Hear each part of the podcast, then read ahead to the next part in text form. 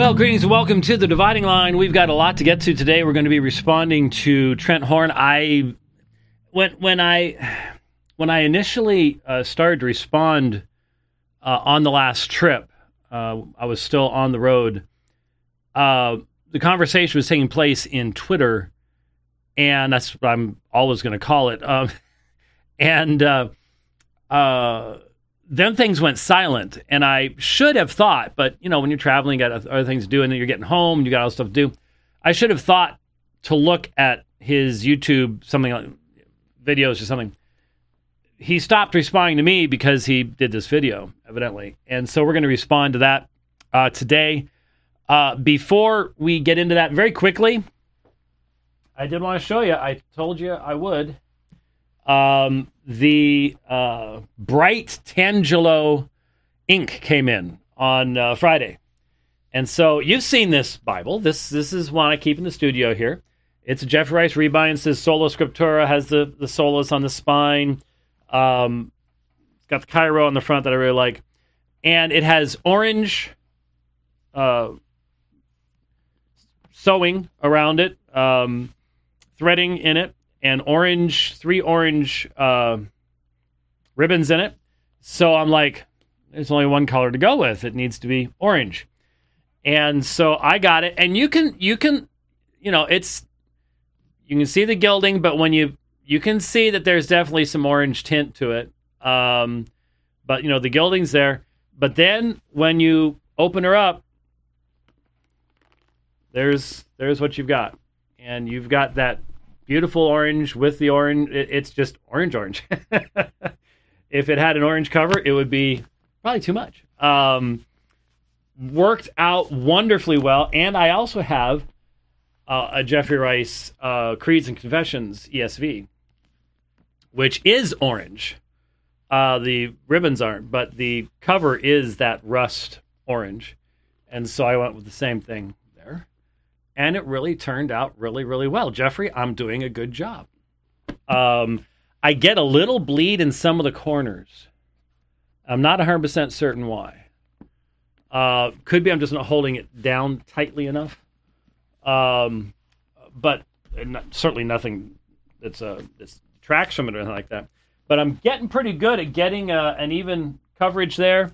And I th- I tweeted out um, the URL to Jeffrey's video, and then the URL to the ink pads and re-inkers, because Jeffrey told me the ink pads do not come with enough ink in them to guarantee you'll be able to actually get your Bible done. So uh, you need the little bottle of re-inker stuff. It's I think gr- together it's like fourteen bucks or something like that. Uh, and there's lots of colors. I I lost. Uh, there's at least twenty different colors um, on the Ranger ink of arc arc. Is it archival? Is that what it's called? Anyways, I, I tweeted all that out, and so those because a few of you did contact me and ask some specific questions because you're like, yeah, I might be crafty enough to pull that off. Um, and it is a really neat thing to be able to have there. Okay, there's the there's that thing. Uh, next.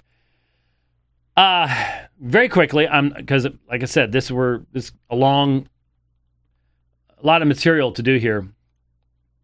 But I just have to say, I am pretty stunned at the speed at which the United States is descending into Venezuelan level banana republic absurdity.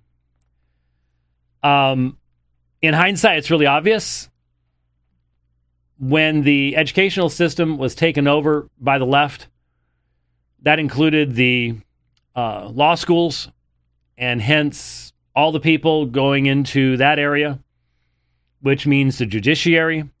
There is no place in human civilization where a recognition of the objective goodness of God's law needs to be seen more clearly than in the judiciary certainly the legislature, you know, the king needs to bow to the law and the legislature needs to act in accordance.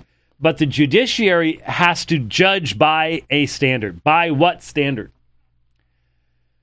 And this nation was founded uh, by primarily Christian people and primarily by people who had a Christian worldview. They may not have been fully consistent, there may have been nominalism, but the point is the British common law derived clearly from Moses. I need to. Uh, Apologia made a shirt and they didn't give me one. Um, but uh, and I've even asked for one, and I've not gotten one after all this time. But anyway, um, it says Moses, not Marx. Moses, not Marx, because that that really is the choice where we are right now. And people, oh, it's not that stark, folks. Are you are you seeing what the Marx part's doing right now? Okay, I mean, you're going to be in a gulag pretty soon, and you're going to wonder how it happened so fast. And the reason is that's how Marxism works. And so what what happened last evening and what's been happening over the past couple of weeks with these indictments of President Trump. Now, I, I tweeted something last night, and boy, I, you know, you tweet anything on that subject, you're going to get shot from both sides, which means pretty much you're in the middle. Um, and fundamentally, what I said is I, I am not a Donald Trump fan. I'm not a Donald Trump supporter. Um, I I was definitely in opposition to him in 2016.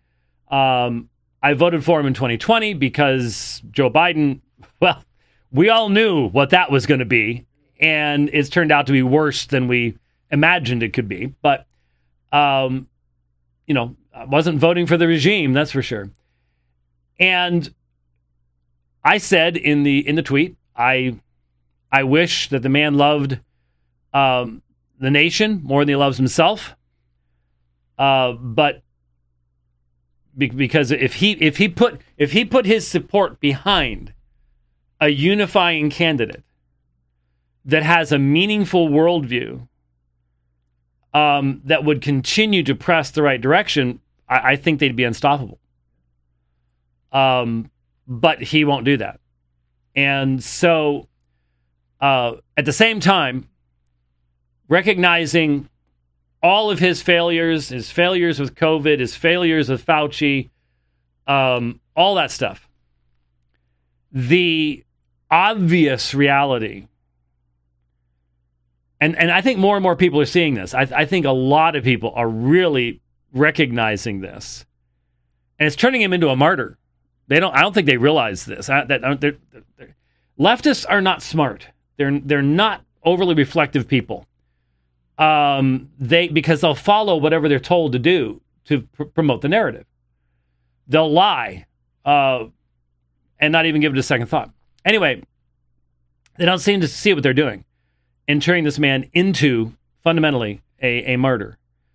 But looking at the elements of the indictment from last night, you're, you're just left with your mouth hanging open that there is anyone in a serious position of leadership that would present these things. And did you see the video of the I don't know how this happens as quickly, but of the foreman of the grand jury?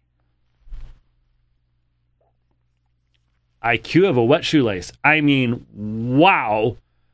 Um, but that's that's not even the issue. The, the the issue is the these things will be well, okay, these things would have been 10 years ago, thrown out in a second.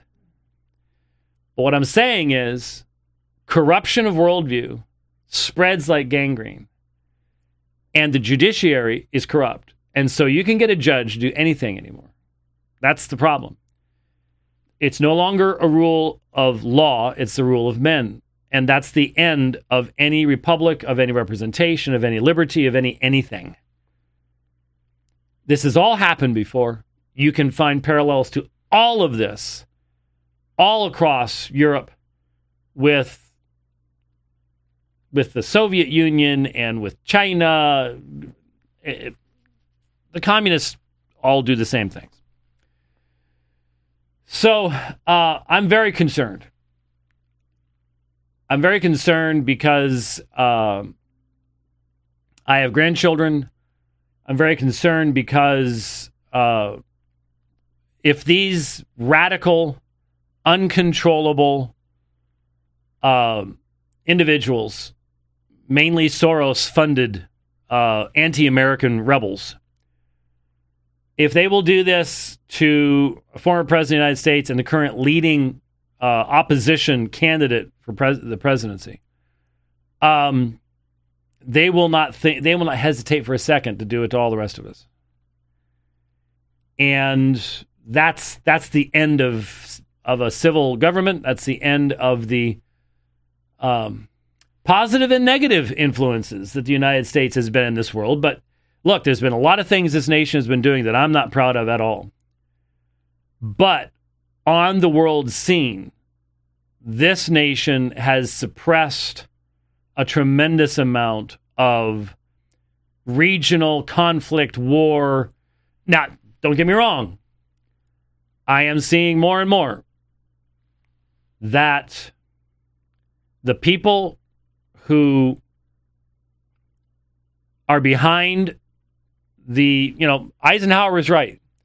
The the the, the industrial military industrial complex. They've got to have a crisis, they've got to have a war. And unfortunately, this nation has been involved in far more wars than it needed to be involved with uh, over the past 50, 60, 70 years. There's no two ways about it. Uh, on the whole, uh, I think the influence of the United States has been to raise the standard of living across the world for many, many people, to increase food production around the world, uh, literacy. We did a lot of good things. I don't think we're really doing them anymore, to be honest with you. Uh, but but we did, and um, but we're descending into Banana Republic. Now, I've got a friend of mine. Fact, I was just looking over here at a text that he had sent me. Um, and I got a friend of mine who started a pack. What was it, about three years ago now? Uh, because of all the wacko craziness going on in the school district in his area, back in the St. Louis area, St. Charles specifically and has successfully taken over the school board in two elections. They now have the majority. They're making national headlines by what they're doing. Um, he's doing seminars, teach other people how to do the same thing. That's called localism. That's called doing things in, in the local area. And it's hard for the big bureaucrats at the top to keep track of all the people at the local level. They certainly want to try to do it and they'll probably use AI to do it in the future. Did you see that? Uh, I retweeted the brief Twitter article where someone basically said 15 minute cities are nothing but self self sustaining concentration camps with AI as as the guards. Exactly right. It's exactly right. And it just shocks me that there are so many people who go, "Yeah, but to save the earth, this is what we must do." That's what uh, that's what public indoctrination does for you. Not it's not education anymore, folks. I even don't even call it that. It's not. It's indoctrination, and that's what we're facing. So, anyway, um, I, that just happened last night. The that indictment, and as we started reading this stuff, you're just going that someone actually did this. Yes, I'm sure. I am sure they have a promise. This woman has a promise that even if she were to be voted out of office, be removed from office for, for obvious malfeasance, she has she's set. She's set for life. She doesn't have to worry about it. So she can do whatever she wants. Overthrow the Constitution? You bet. They're all a bunch of traitors. They hate the Constitution, hate what this nation stands for. Um, our enemies are not in the gate, they are in control of everything going on um, in the nation. All right, so sorry about that, but needed to comment on that. All right. So, like I said the top of the program, a few months ago, Trent Horn had a debate with Gavin Ortlund on Sola Scriptura. And I commented on it once I saw it. I don't remember how many weeks after it took place that was.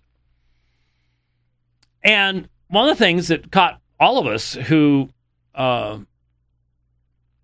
are interested in these things was the radically different approach that Trent Horn took to the subject of the debate. I've debated this subject many times with, um, well, the first first time first first debate I did August 1990. And it's funny. I, I, saw someone on Twitter going, and, and stop going back over the arguments of the 1990s. I was sitting here going, okay, so you're you're the ancient church. You're you're the church Christ founded 2000 years. And things have changed so much since the 1990s that all your arguments are different now than they were 30 years ago? Really? But then but then you do have to stop and go there's an element of truth there called Francis. Called Francis. And that says everything needs to be said. That, says it all right there. Yep. There is such a different world when you had John Paul II and now you have Francis. That yeah, you do have to have different arguments because you you don't sit there and tell me that the very embodiment of apostolic succession, which is the Bishop of Rome from your perspective, don't tell me that who that is and what they believe and how radically different this Pope believes than those came before him. Don't tell me that's not relevant. You better believe it is. But as far as the claims of at least historic Orthodox Roman Catholicism is concerned, you are you literally saying that uh, Jimmy Akin and and Patrick Madrid and Karl Keating and Mark Brumley and yeah, you got to own him, Gerry Matatics, uh, Mitch Pacwa, that uh, well, Bob Sungenis, you you've got to own him too. Um, that, that all these folks who never used Trent Horn's approach, never even suggested it. Nobody in any of the debates that I did had the bravery that Trent Horn has to go ahead and fundamentally deny the un- ontological uniqueness of Scripture. So when you hear someone doing that, um, you're like, wow, this is new. And, you know, as soon as he threw out Poirier, you know, I'm looking this up going, what is this? Oh, 2022. Oh, nothing like uh, like going with something that hasn't even been vetted yet. All right, cool. That's fun. And then as I dug into it and I go, well, wait a minute, this guy isn't even a Catholic and he, he's making a, a semantic domain argumentation. When you use TLG CD-ROM, you've got to look at the canons, you've got to look at the dates, you've got to look at. Um, there's a lot of stuff to to take into consideration. But the biggest thing, which amazingly, I have mentioned this in every critique, and so far, in this in this in this review that we're looking at, Trent knows this is central to my argument. Um, he won't even acknowledge in this video the fundamental centrality of the fact that the individual he is citing, and he talks about, oh, and I forgot to grab it. Doggone it. I knew I was going to forget something. Uh, I was going to grab the canon debate from, I know where, right where it is on the shelf around the corner. Oh, well. Um, he, he wants to say, well, I was using other scholars other than Poirier. Not in regards to the vivification argument, you were not. The only person pushing that is Poirier. And Poirier does not believe that the Apostle Paul wrote the term theopneustos. It's a forgery. Now, the standard terminology in modern New Testament studies, when you have a reduced Pauline canon, which is what we're dealing with here, is the the nicest way is to talk about the Pauline community. uh, the Pauline community. Um, but Bart Ehrman has just put it straightforwardly it's forged. It claims to be written by the Apostle Paul, but it wasn't. So whoever wrote it's a liar. Well, you know, it was common to do back then, and da da da da da. da. Fact the matter is, it's not apostolic.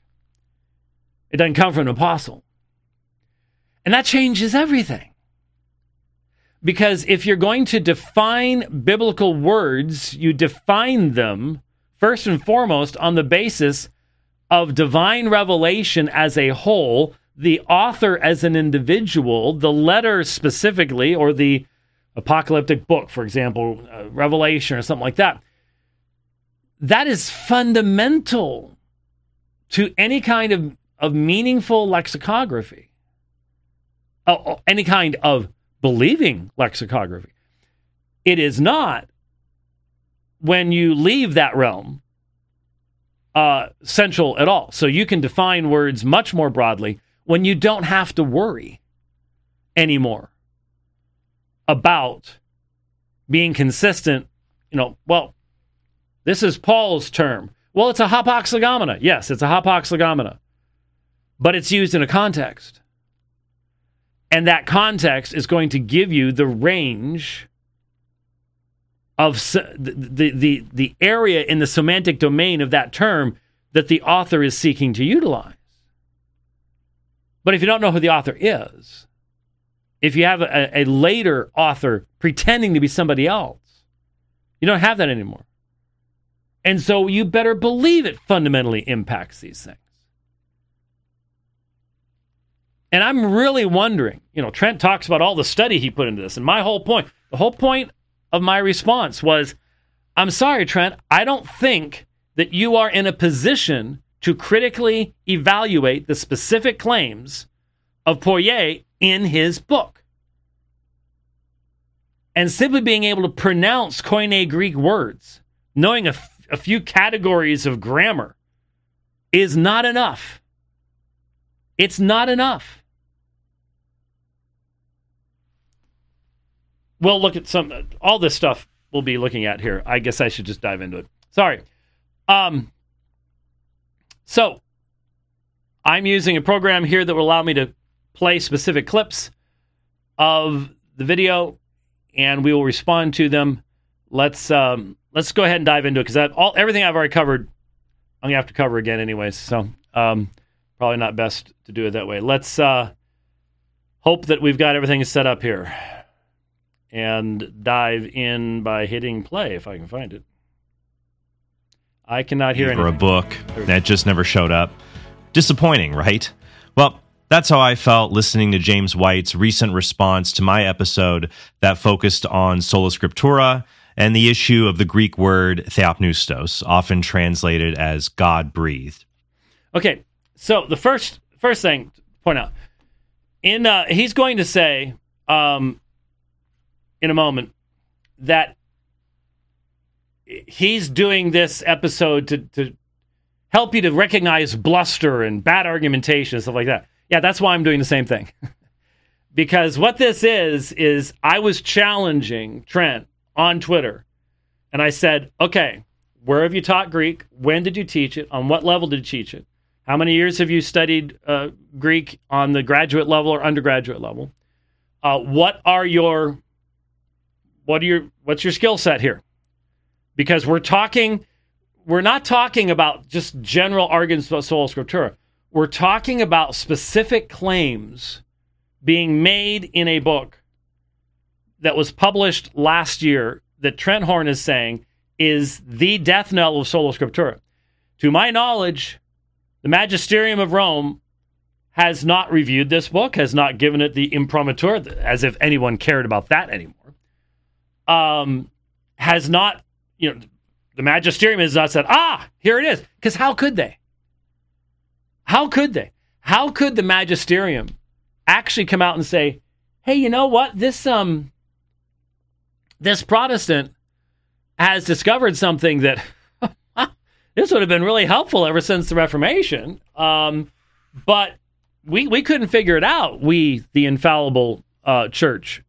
And so we're really glad that someone else has finally figured it out, and so we're going to go ahead and embrace it and and uh, put our our stamp of approval on it. Well, that would pretty much be the destruction of the position, wouldn't it?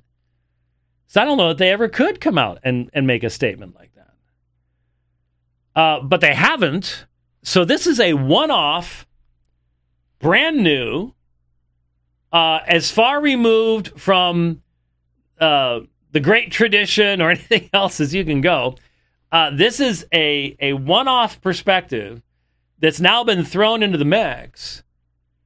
And I'm I'm simply going do you have do you have the the capacity, the skills to be able to read it and analyze it? Do you have it I do you have a TLG subscription? I can I can show you mine.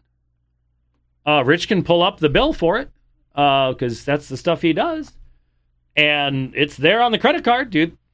We I someday I'll find my TLG CD-ROM. It's it's in that room somewhere. no idea where. There's a lot of stuff in that room. It's it's bur- it's buried alive. Um, I talked to you about the books. We we talked about Moises Silva. We talked about the study of semantic domains. Honestly, Trent, when did you start your study of semantic domains? These are the questions I was asking, and this video was the result. And so this is an attempt to spin, to do damage control, because I'm asking very specific questions on a specific element of his argumentation, and I'm not getting answers.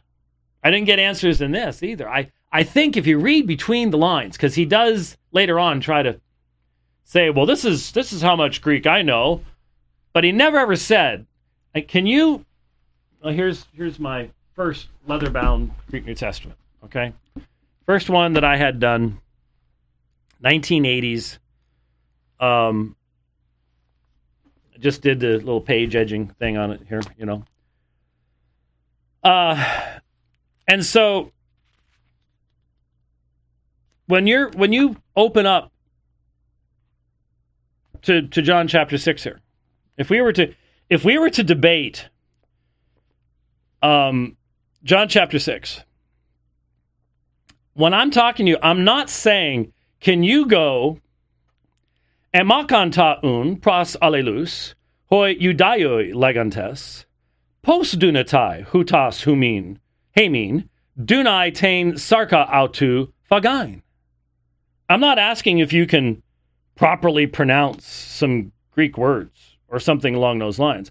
I'm asking you, without any English, there's no English in this page. Well, uh, no, there's no English page. Okay. If I handed this to you, would you be able to just use this?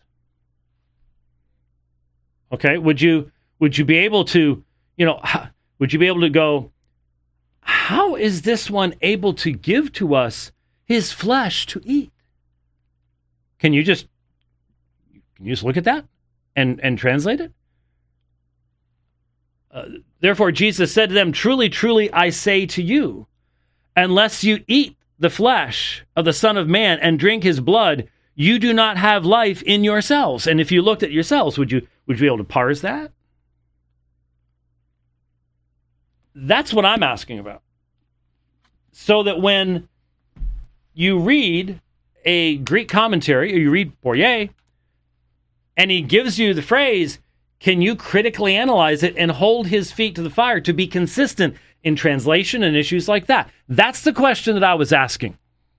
That's the question I was asking. Because you, Trent, say that we, and you specifically included me, you included Jeff Durbin, you say Protestant apologists simply assume, and you're wrong.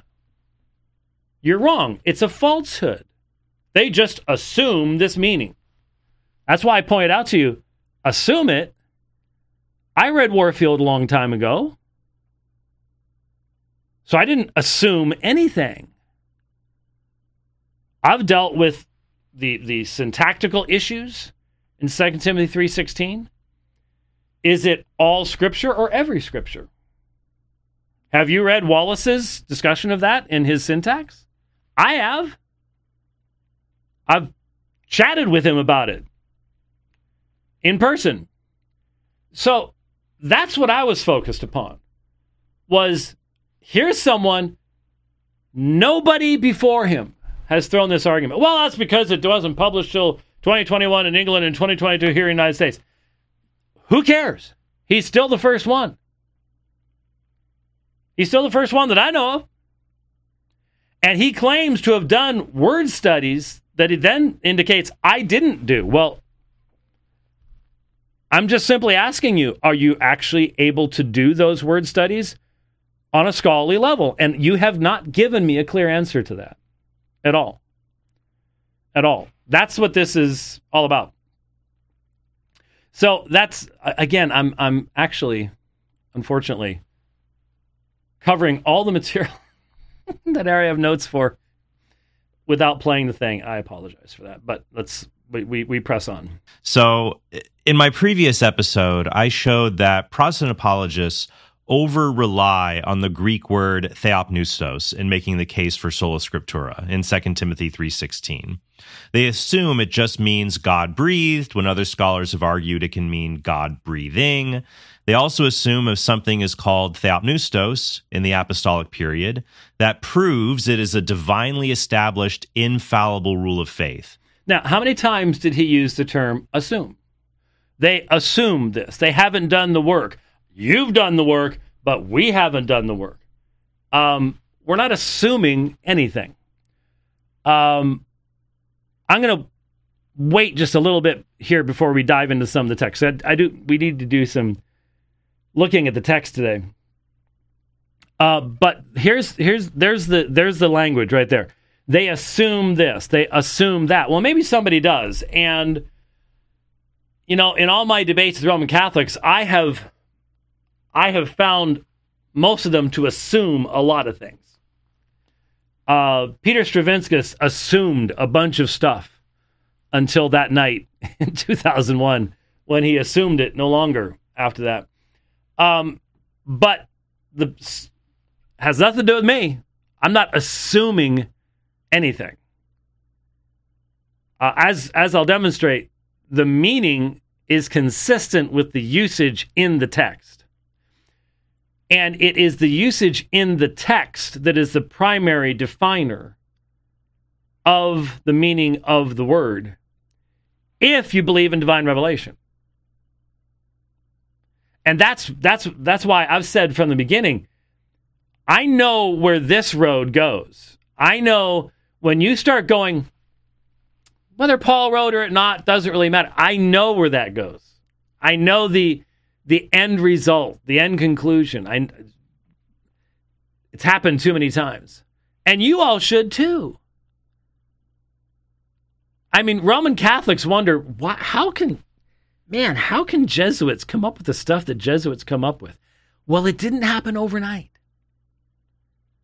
There was a process, and the same process has happened in Rome that's happened within Protestantism. Really has.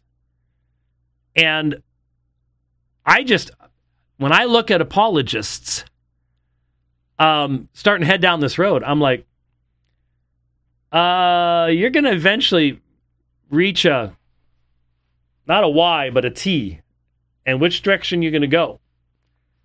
Um, and and the direction you're going really doesn't doesn't provide you a foundation for being a consistent apologist. Really doesn't. So we're not assuming um, anything at all. Um, Trent doesn't hold up when we see that the word was used in the early church to refer to any spiritually beneficial writing. Okay, now this is one of the arguments. Um, he's not going with Poirier specifically here, but um, MacDonald and and again, this is when you say the used in the early church. This is a very very common phrase that a lot of people just because most people don't do history, don't teach history, um, it sort of shuts down conversations because you don't want to say, well, no, the early church didn't believe that because then you're going to have to try to back that up, even though the other side isn't necessarily backing that up. And you're not exactly sure what would be involved in proving something about what the early church believed. But here's the problem we only have a fraction of what the early church wrote even depending on how you define the early church. Are we talking about only the apostolic fathers? We have a tiny fraction of that. And let's let's let's apostolic fathers go up to about 140.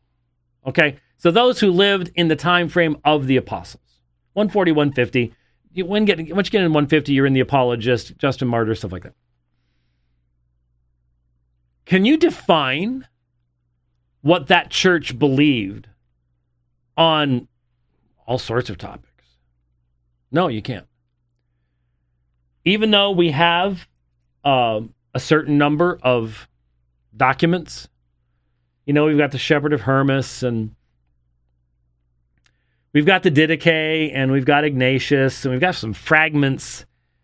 A lot of times, all we have are fragments that uh, Eusebius collects a couple hundred years later um, that we can't always necessarily put a whole lot of weight on.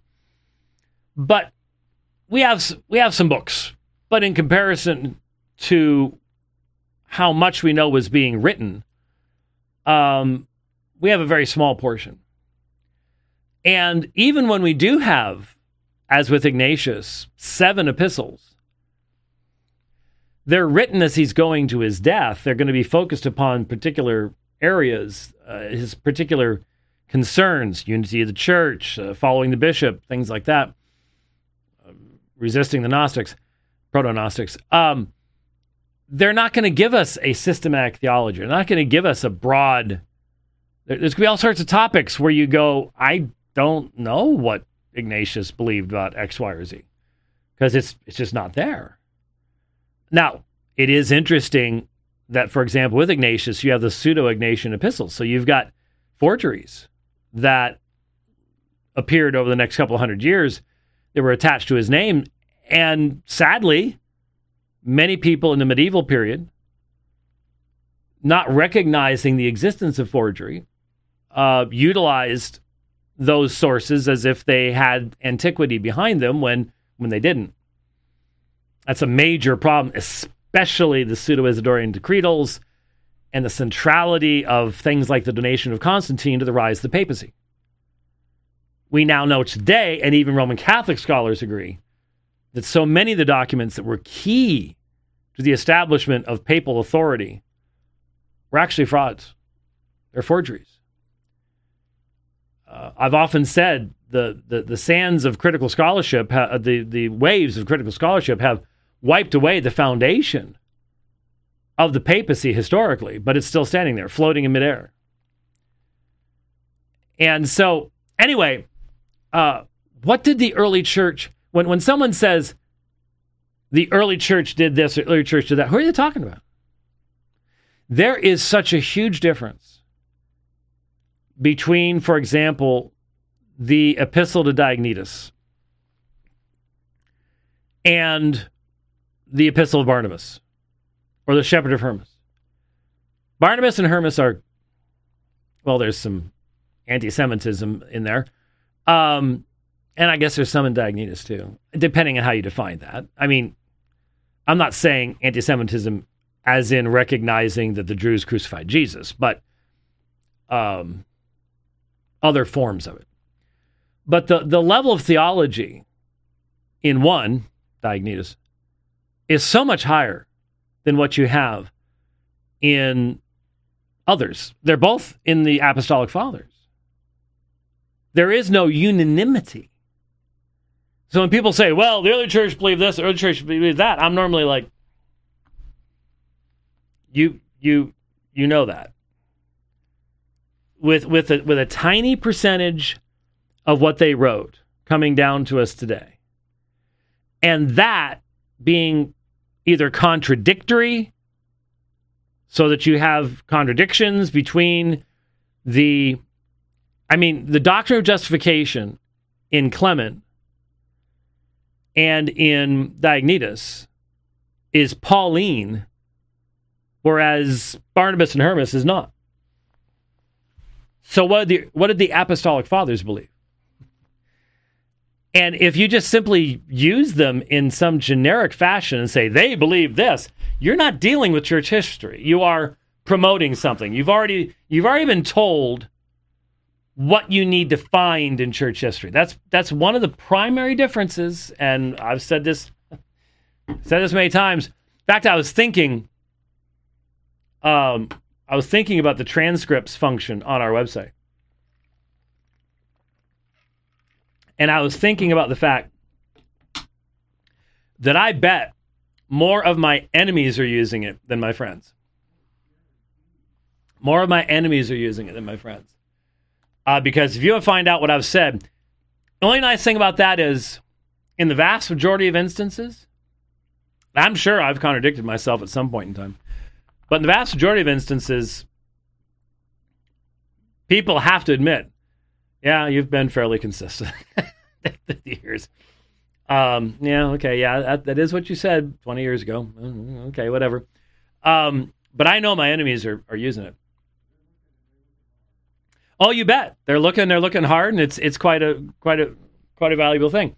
Um, but what that did, unfortunately, is is completely blew me off of where we were in what I was responding to here. Sorry about that.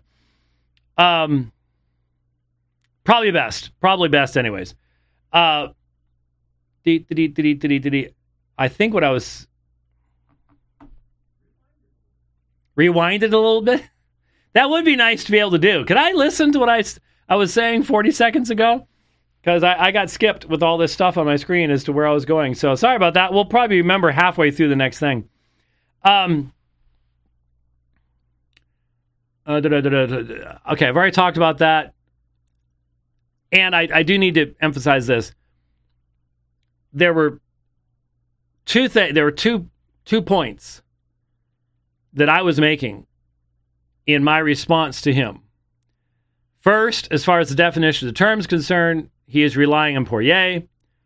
Um, and second, Poirier does not believe that Paul even wrote the words. So those those were the key things, but they were not the key things in his response at all. They were not the key things in his response. Um, oh, there there it goes. See, it's it's just I'm sure it's a computer term for when something gets stuck in the memory. it's having to read from RAM, and my RAM's getting old. Some of you are not old enough to have ever upgraded RAM on an old motherboard. Back in the 386, 46 early Pentium days, I oh I remember putting memory in there, and oh I was that was exciting stuff to do. You went down to uh, what was that place that closed down that looked like a Mayan temple up there on Thunderbird? Fry's, Fry's. Man, that was, place was fun. It's sad that stuff like that doesn't exist anymore. Huh? Why? They couldn't get supplies from China. Oh, the tariffs. Oh. I thought it was Amazon, but anyway. So my RAM's a little little slow and catching up with stuff, but I have what I've tried to say, and I have said, and you can prove I have said for years and years and years. You have to allow the early church writers to be the early church writers. So I can I can sit here and go, man, Diognetus, Clement, and I were spot on on justification. We're spot on on imputed righteousness. Um, but that doesn't mean I have to agree with everything that either one of them said because I have no vested interest in trying to prove that they're Reformed Baptists because I don't think they were. Too much has happened since then that defines our terminology to no. But you see, Rome says we represent the constant faith of the church. And so they already have a they, they have a, they have here are the walls and they can't go outside that. And so they have to fit everybody inside that. Well, that means you have to ignore stuff that they wrote or reinterpret stuff they wrote or whatever. They can't let the early church fathers be the early church fathers. They have to make them Roman Catholics. And they weren't. They simply weren't. And I've said this, and you know, I'm surprised after decades of saying this that there haven't been 10 articles published in answer to this. And it just simply proves there is no answer. Not a one of you Roman Catholic apologists can point me to a single bishop at the Council of Nicaea that believed dogmatically everything that you believe dogmatically today. You can't do it. You can't do it. And if you want to go, well, Sure, there have been definitions since then, but they just weren't controversial back then. Baloney. Baloney. If it was apostolic tradition, and it was passed on, and it's pretty interesting that the way Trent puts things later on in this, and I know we're not going to get through all this today, but the way he puts things later on in this is very, very similar to the argument that Gerry Matatics used in our second debate on Sola Scriptura, the one on Long Island.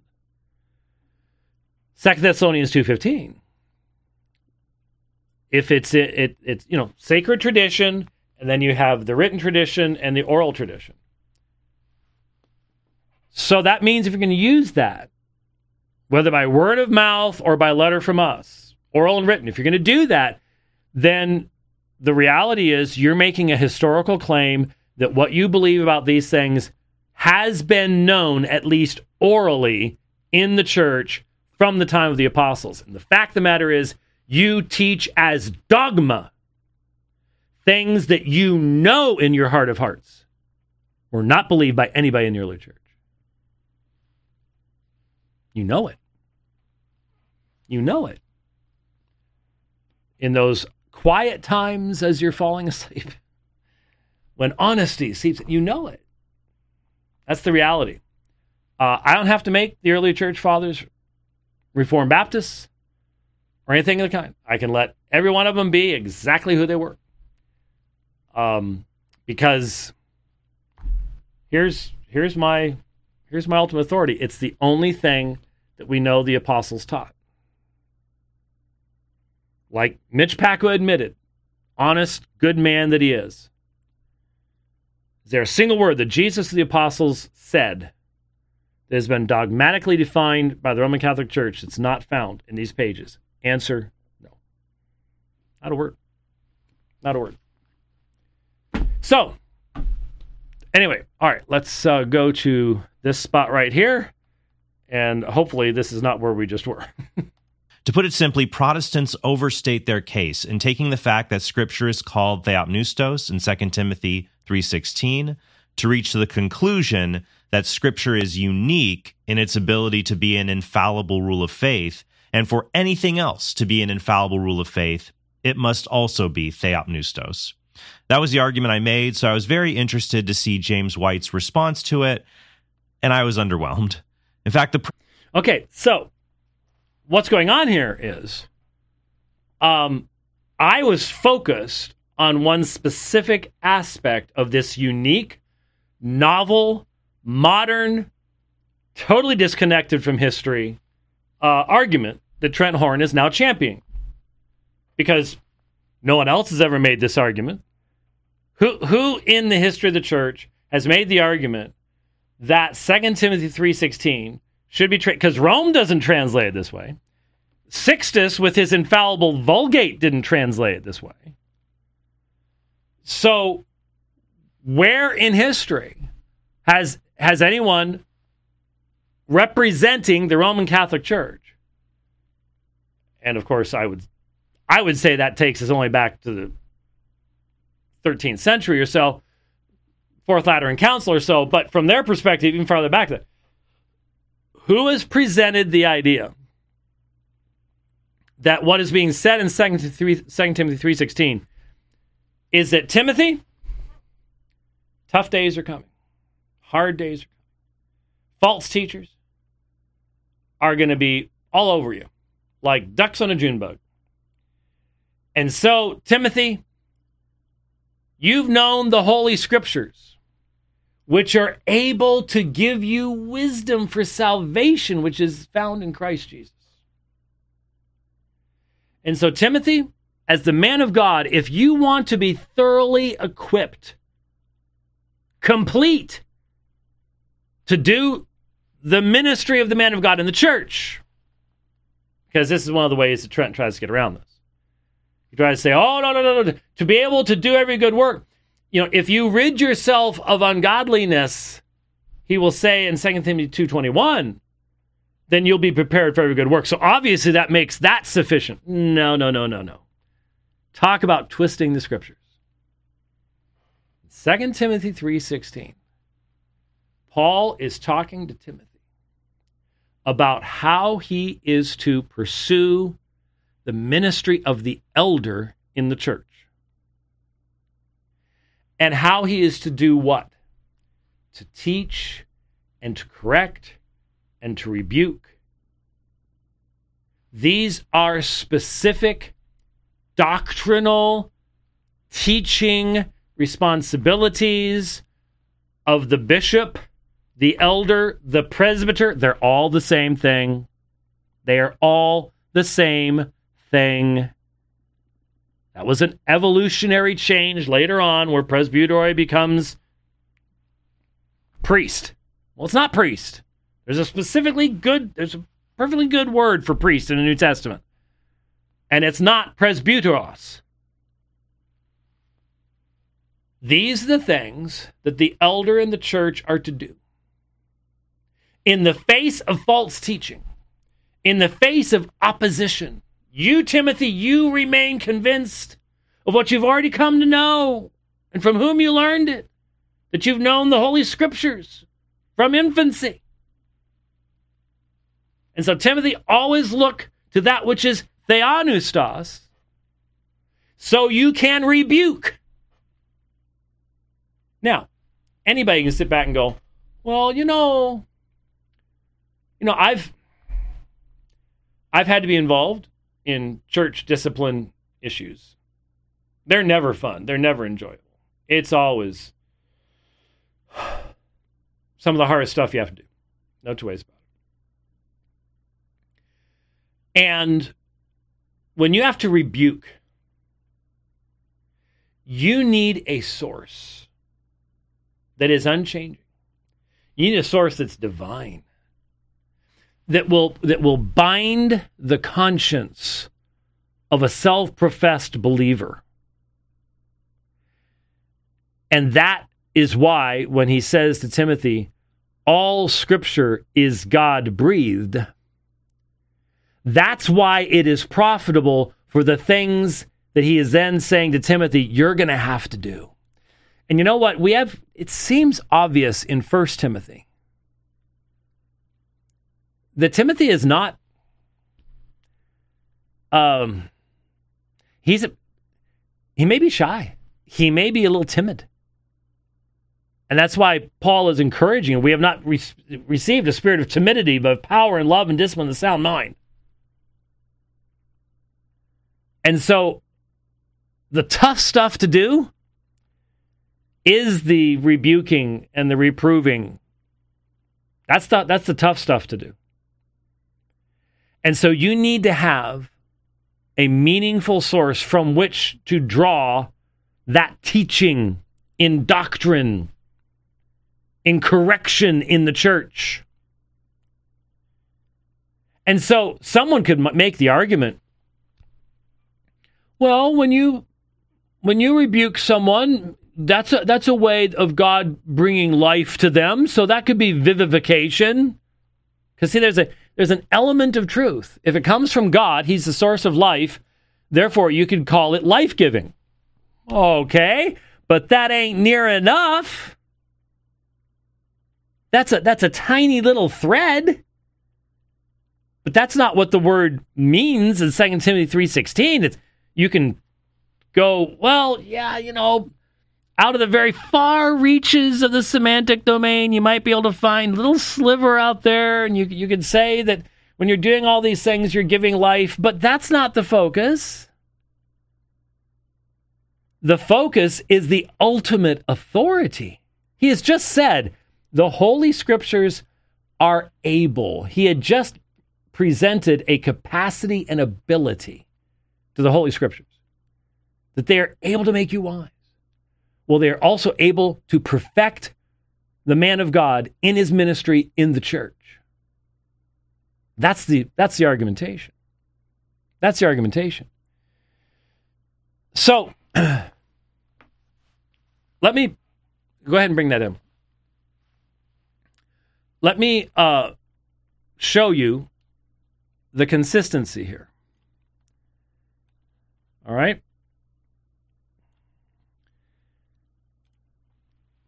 Uh, Trent mentioned a couple of texts that I had mentioned in passing that will undoubtedly be a part of the debate in February when we do this uh, subject. And I had mentioned Matthew 22. And uh, I had mentioned uh, 2 Peter 121. So we've looked at 2 Timothy, and I I didn't put it up, but we've pointed out that the context. Now, again, everything I said assumed that Second Timothy is not a lie. Right? Because we're, we're talking about an apostle. We're talking about one who did see the risen Lord. We're talking about one who has been given special authority. This letter is written in the context of his soon death. So if it's not Paul, it is a fraud, it's a forgery.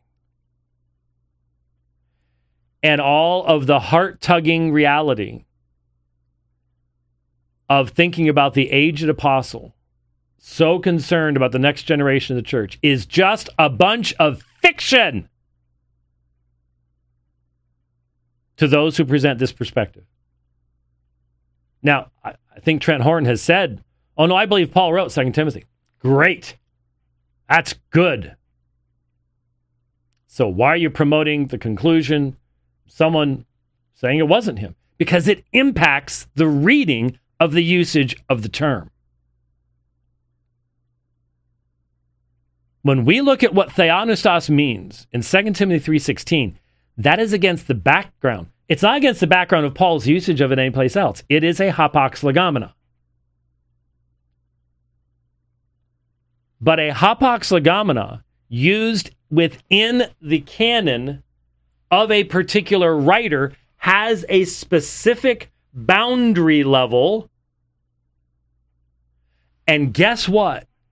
Paul does talk about elders in the church he talks about the function of the church. He talks about discipline in the church. He talks about the scriptures.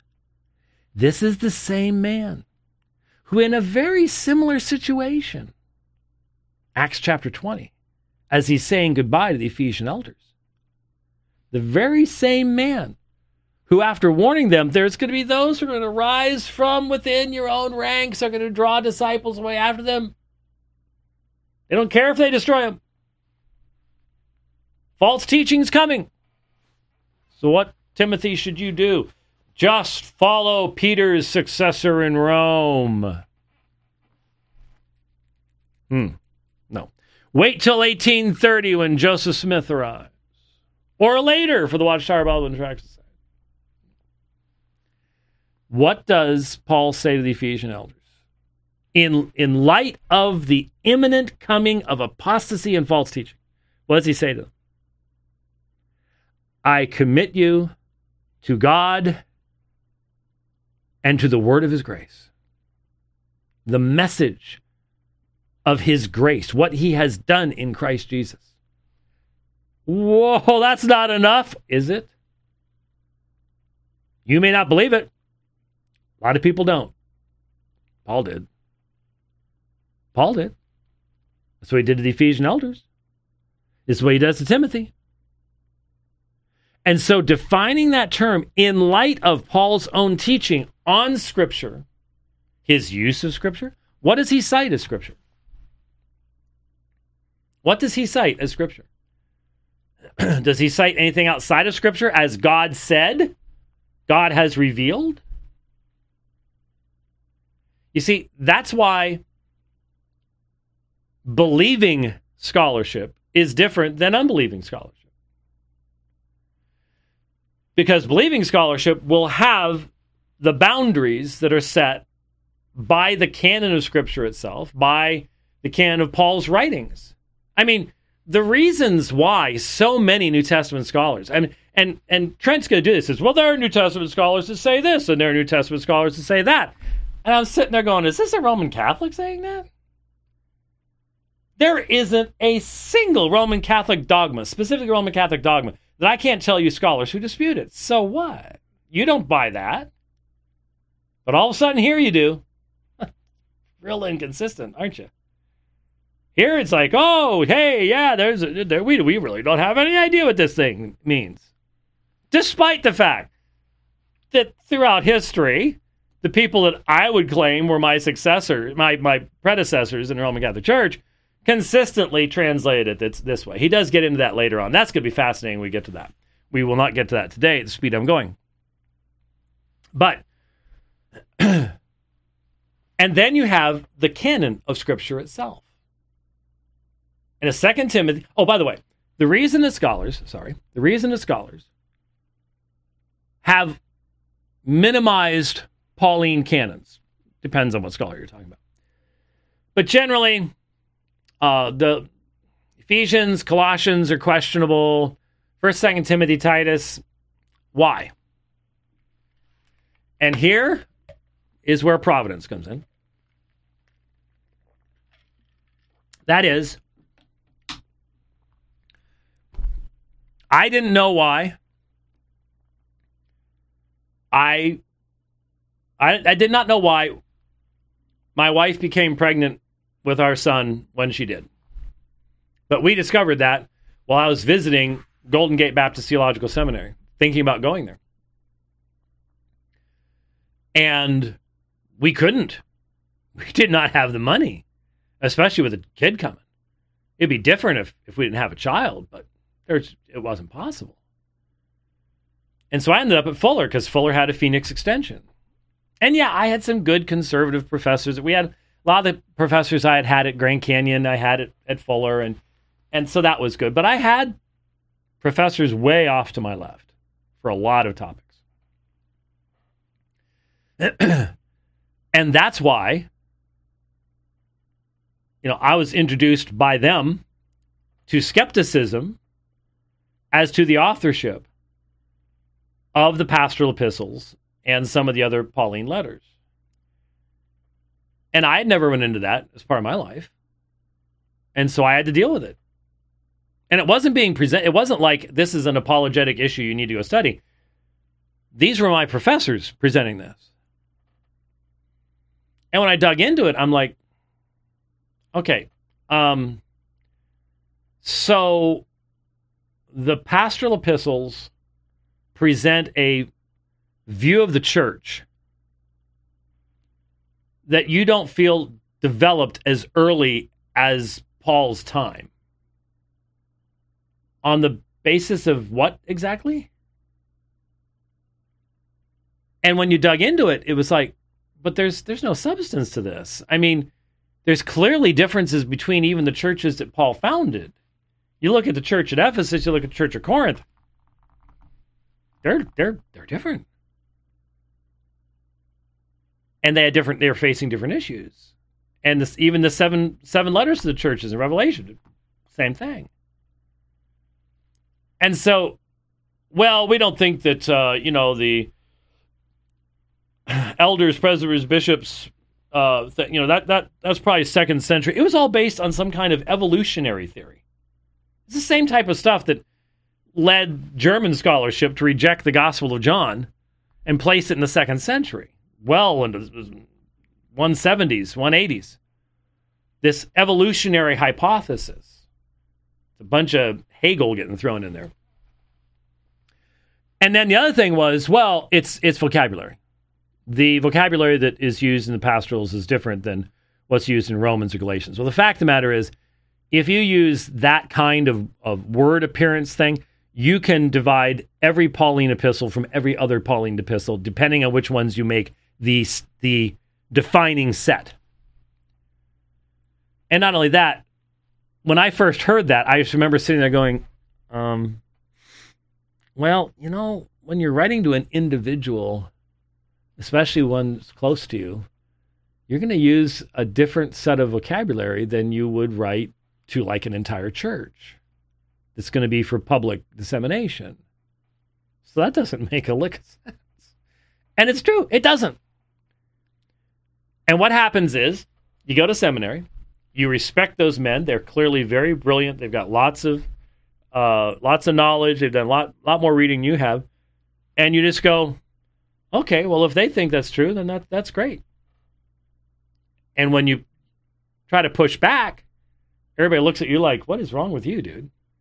That was what my entire, almost my entire seminary career was like. Like I said, I had some professors that I had had at Bible college, know, seven years of Greek, and four of those were in seminary with the same professor that I had three years in Bible college. So there wasn't any distinction at that point. Anyway, so providentially, I had to deal with this allegation a long time ago. And there are numerous commentaries that have provided more than sufficient defenses of Pauline authorship. Um, but it's in Roman Catholicism, it's the days of Francis. And we'll have some more to say about that. We're doing some digging through, um, and I say we because for once, in preparing for uh, February, five debates in three three and a half weeks, basically. Uh, I've put out the call, and some really sharp folks are standing ready and already working, helping me uh, put materials together because there's just only so much time in the day. And uh, you know, I'm just looking. I'm looking at just this next trip coming up September 5th. I've only got one debate, but it's a really important debate, and it's a really challenging debate. And I'm preaching on the 27th. I, I preached the week before last. There's counseling and stuff to be done um, at, at church, and we keep doing this thing called the dividing line, which doesn't. If you if you can see my screen over here with all the time indexes and stuff like that, that doesn't just happen. it, it takes a lot of time to do. So I'm like, and we've already we have already put together a bunch of interesting stuff, especially from the Papal Biblical Commission. And we will be saying more about that as time goes through. But seeing the clock, knowing that I've already gone past the hour mark, as if that's some magical something, I don't know.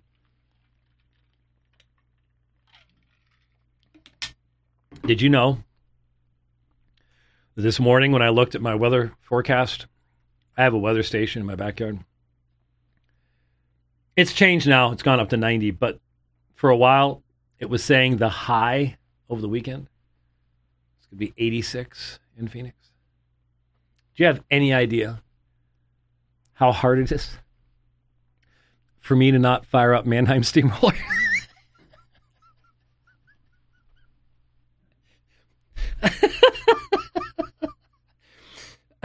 it, it, let me tell you something. Once it gets to 86, I start removing the mothballs from the Coogies. okay, getting them, getting them aired out, getting them. What? What? What? Rich? That's. look, which what, what would you rather have?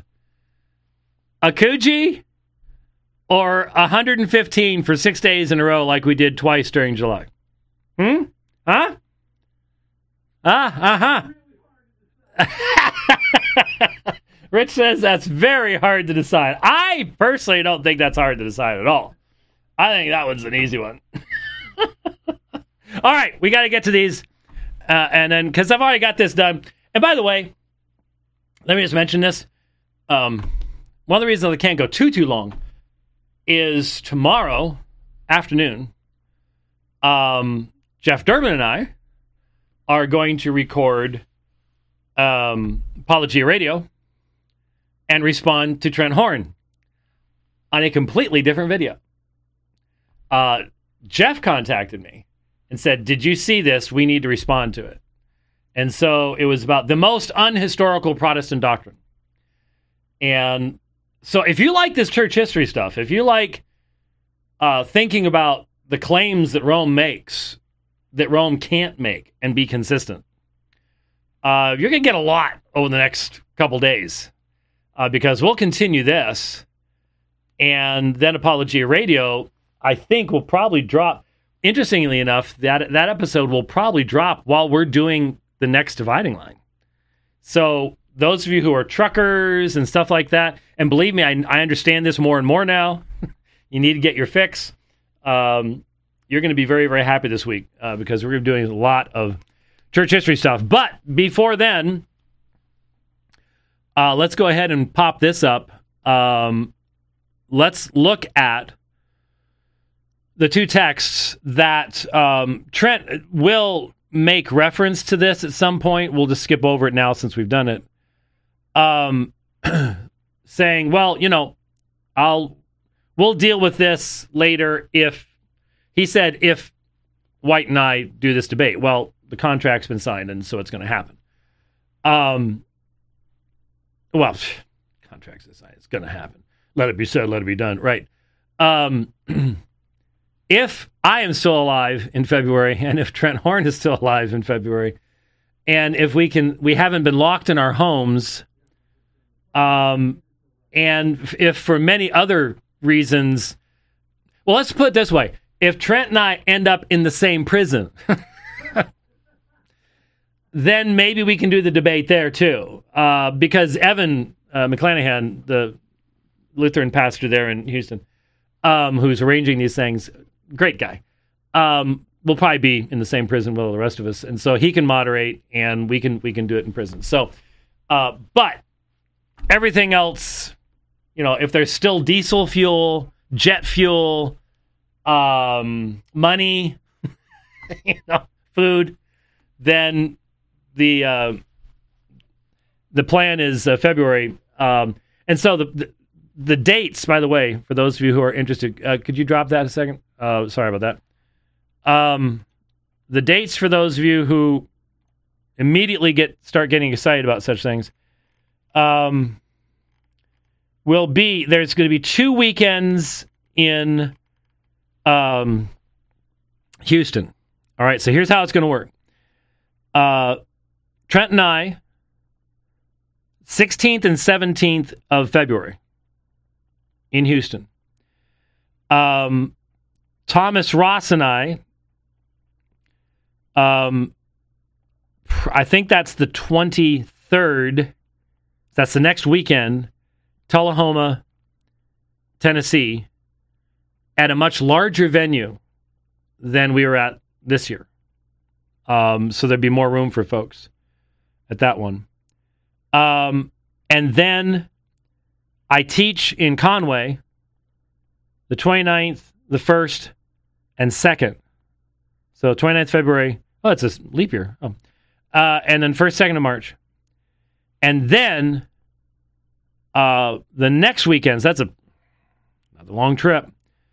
Um, I'm, I think, and I should double check this before I say it, but let, let me just say this is provisional, but Evan was sending me stuff right before the program started.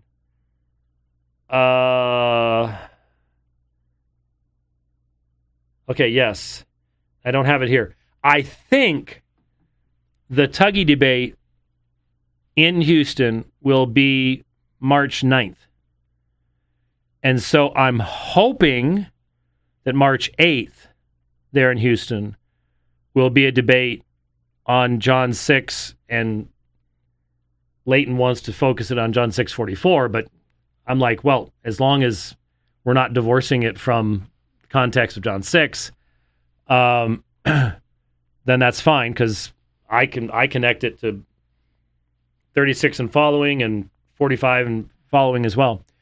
Uh, that would be Friday the 8th of March. So that's five debates in well, really, that's only one, two, that's only three weeks. So five debates in three weeks with Trent Horn, and Trent Horn is a very sharp man. I don't want anyone to ever think, you know, I have some serious um, disagreements with Trent Horn. But Trent Horn seems to be very gracious and very sharp. I take him very seriously. So, Trent, I don't I think it's important. I don't want you to, I'm challenging you. But you know that I have to. Okay? Um I do not want you to think that I have animus toward you or um, that I want anything but your best. Obviously, your best would be to have peace with God through Jesus Christ, which you can't have through the gospel that you have. Um, we can't just go buddy buddy because we believe very different things. But I respect you, and my my challenging your uh, Greek capacity is not meant to be a put down of you. It's a ser- you are presenting an argument that no one's ever presented before, and I'm just not sure you are really aware of how inconsistent that is, especially with your own principles. But I, I want you to know that I, I, I care about you and I respect you. Um, and I, I, I think it would be good if possible. I'm not sure how. Yeah, Conway is not very far from Houston, um, as far as travel goes. I'd like to see if there'd be a possibility to have dinner on the seventh, uh, if that's the night before, with uh, with Leighton Flowers. I think it would be good for us to sit around and eat cheeseburgers or something like that, um, and have a chat and things like that too. Uh, so anyway, uh, could be a lot going on uh, during that time period. So if if you're praying for that that far down the road, I only I, I not only need clarity of thought, I need health. I need to be healthy uh, for all of that. All right, so I'm just going. ahead. I hope this doesn't mess everything up. Um, all right. I still need to get to this, and uh, I'm going to do it, and I can, I can do it. We can get this done. Trent said we can talk about this when we do the. Oh, great, thanks. When we do the debate in uh, in Houston, well, yes and no.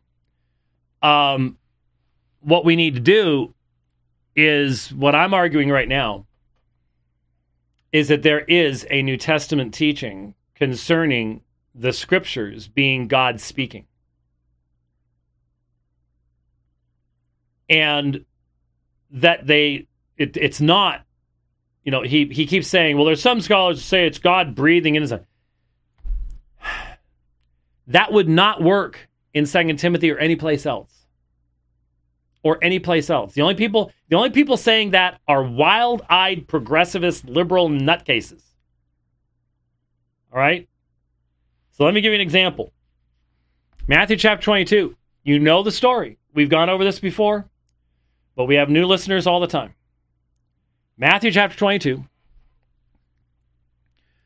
Jesus is in dialogue with the, the Sadducees. They've seen the Pharisees get whacked upside the head. And so they've come along with their best argument the Levirate law, the woman with the seven husbands, so on and so forth. And Jesus' response, I love Jesus' response uh, beginning in verse 29 because he just simply says, Planaste, planaste. You're wrong. you, you do not know.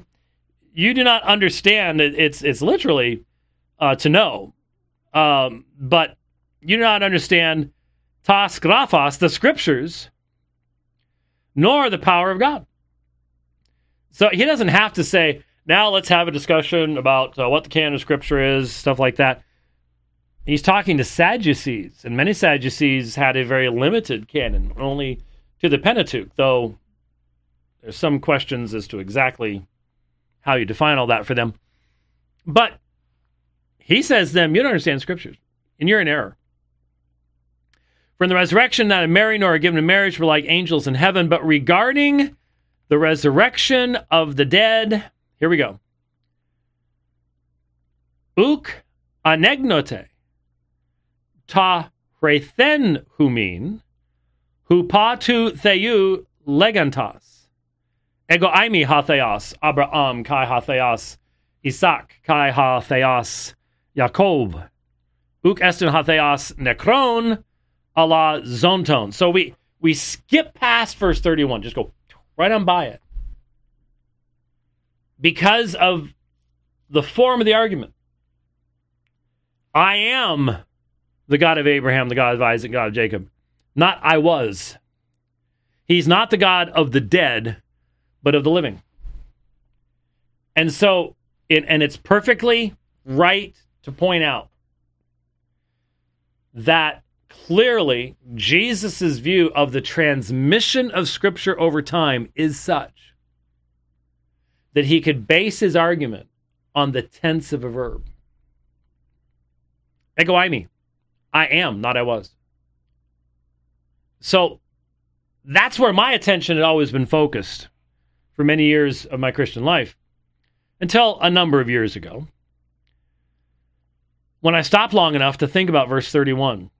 But concerning the resurrection of the dead, have you not read? Read. Ta Rathen. What was said to you.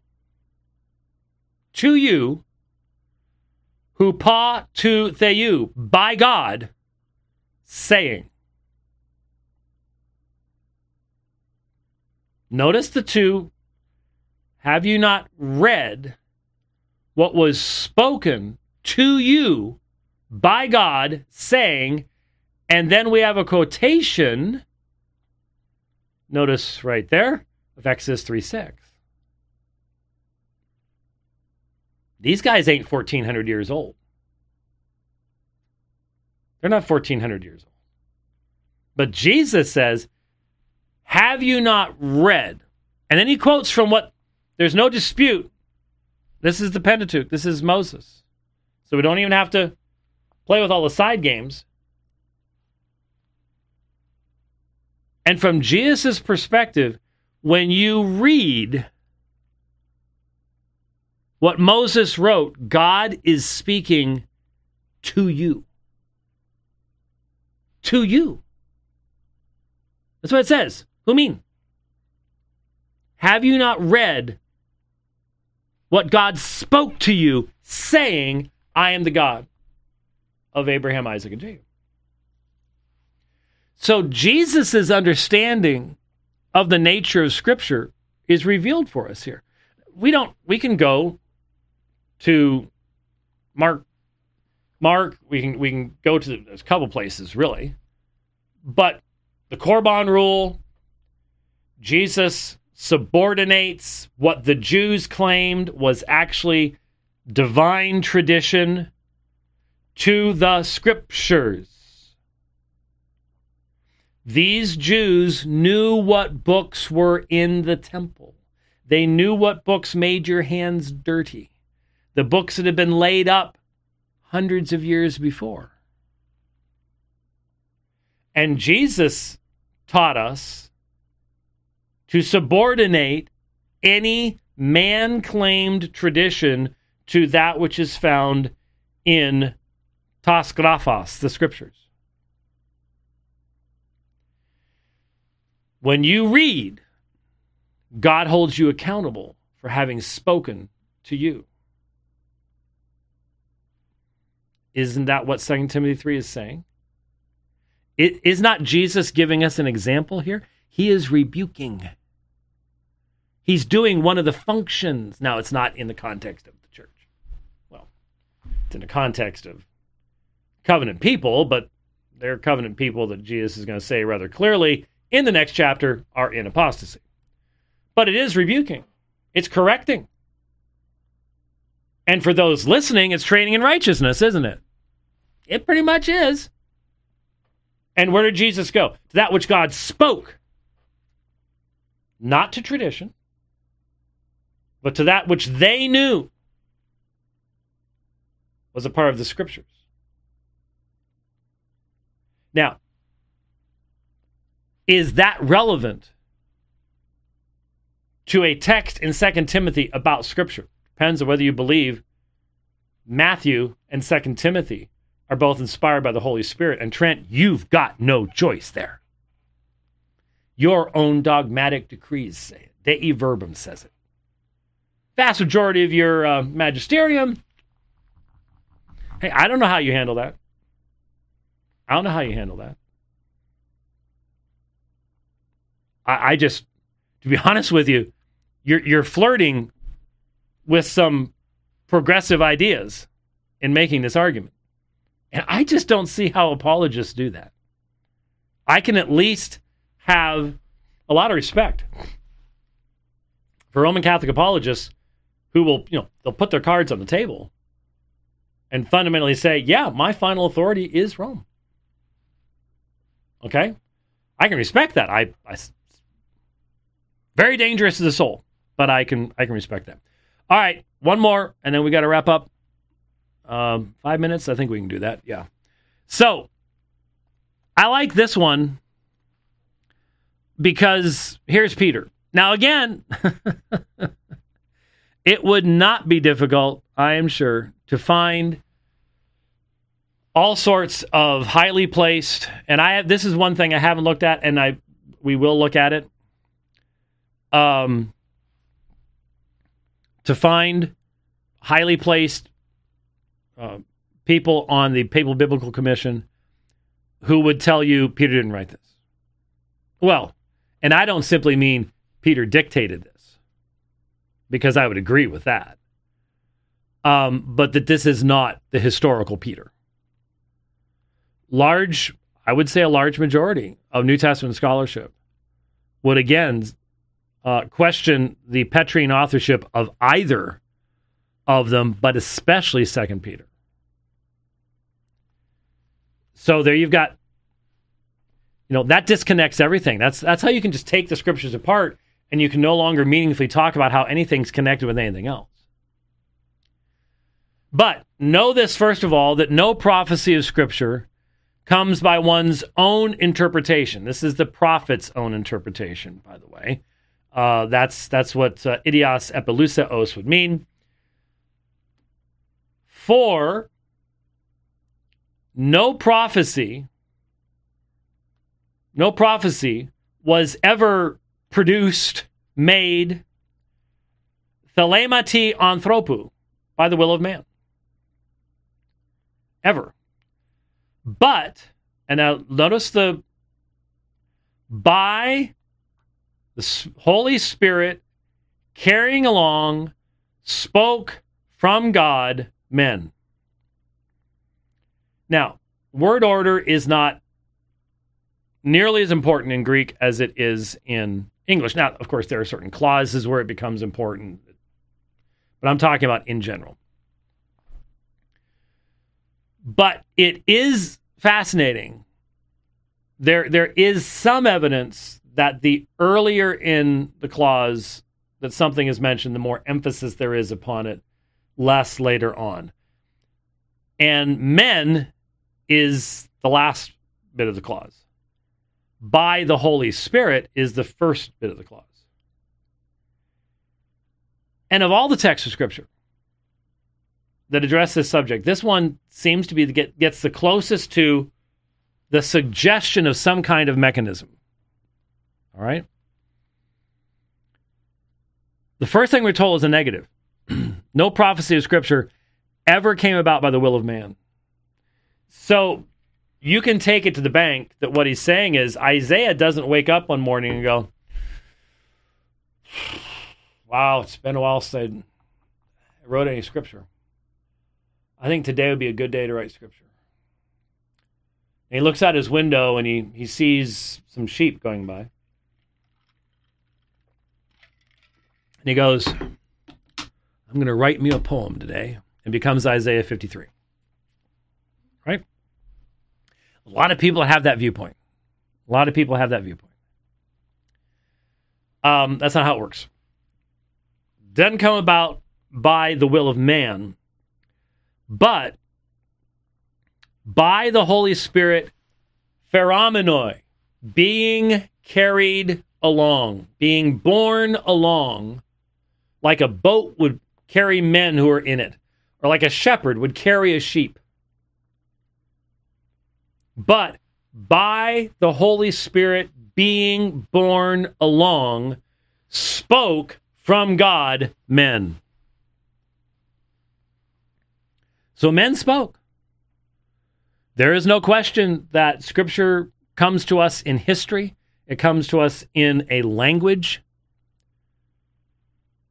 It comes to us in letters that are written down for us. But because they are borne along by the Holy Spirit, uh, do I have to again point to the obvious connection here? They are pneustos, hupa pneumatos hagiou, elalesan apatheu. You have theou, you have pneumatos. You're talking about Scripture. You're talking about the origin of Scripture. Sort of hard to avoid the connections that are clearly here. But by the Holy Spirit being born along, spoke from God men. That's where Scripture comes from. That's Paul. That's Peter's description and it is absolutely perfectly in harmony with what Paul says in 2 Timothy 3:16 and when you suggest some wacko other way of doing it you're destroying the harmony of the apostles themselves in their teaching and you're doing it for the traditions of men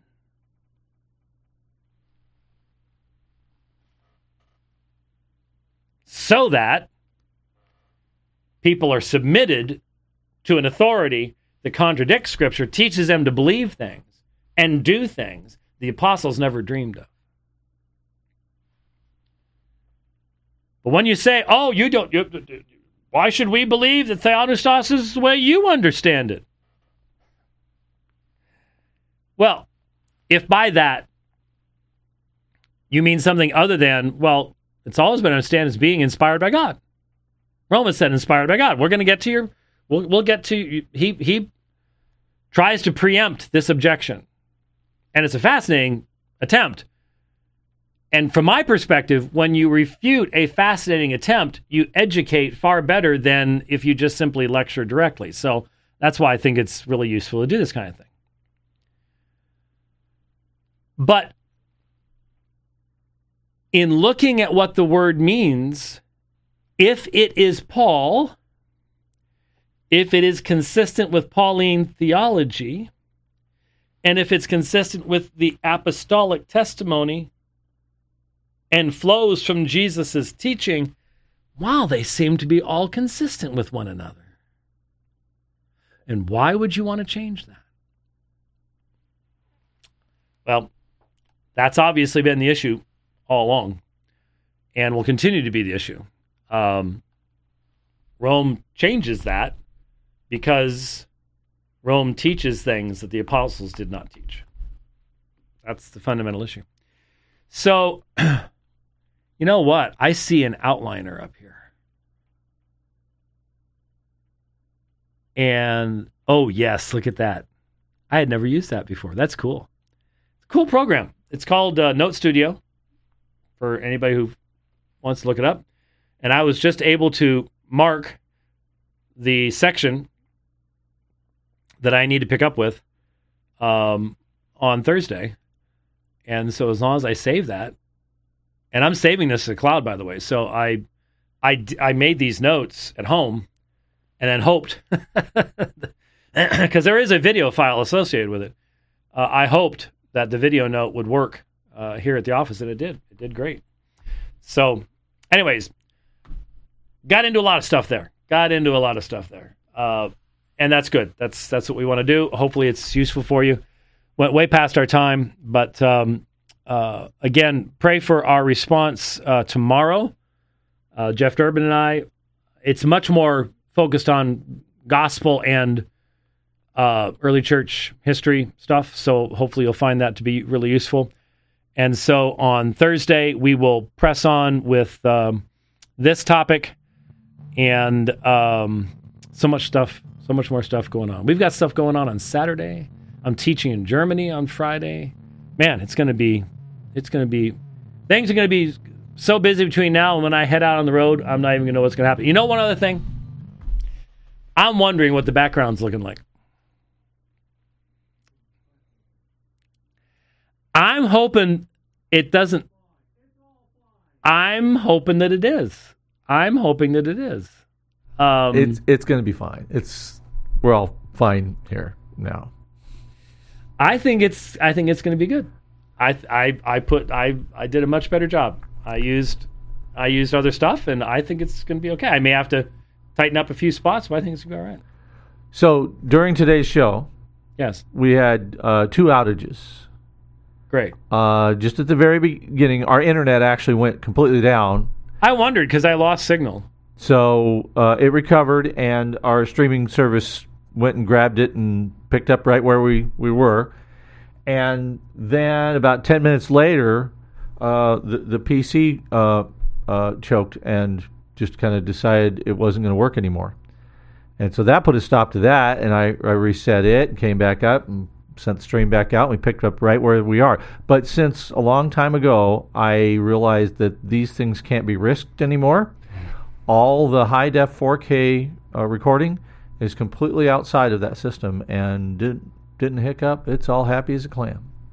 So there. So what you're saying is the people watching live right now, it's going to be a few hours before the 4K high gets up. is uploaded because we but had it, you're going to get it all. in- Had in- goobers. in, in, in 4K. Had So goobers, okay. We're all we're all we're all fine here. Okay. Now. So yeah, all right. And you know another reason I've got to go is um is Deanie needs probably needs some moist food or something right now. They are very demanding, especially at that age. Yes, the world revolves around them at that at that time. So, anyways, if you're not following me on Twitter, don't worry about that. Okay, we will see you on Thursday. Thanks for watching. We'll see you next time. God bless.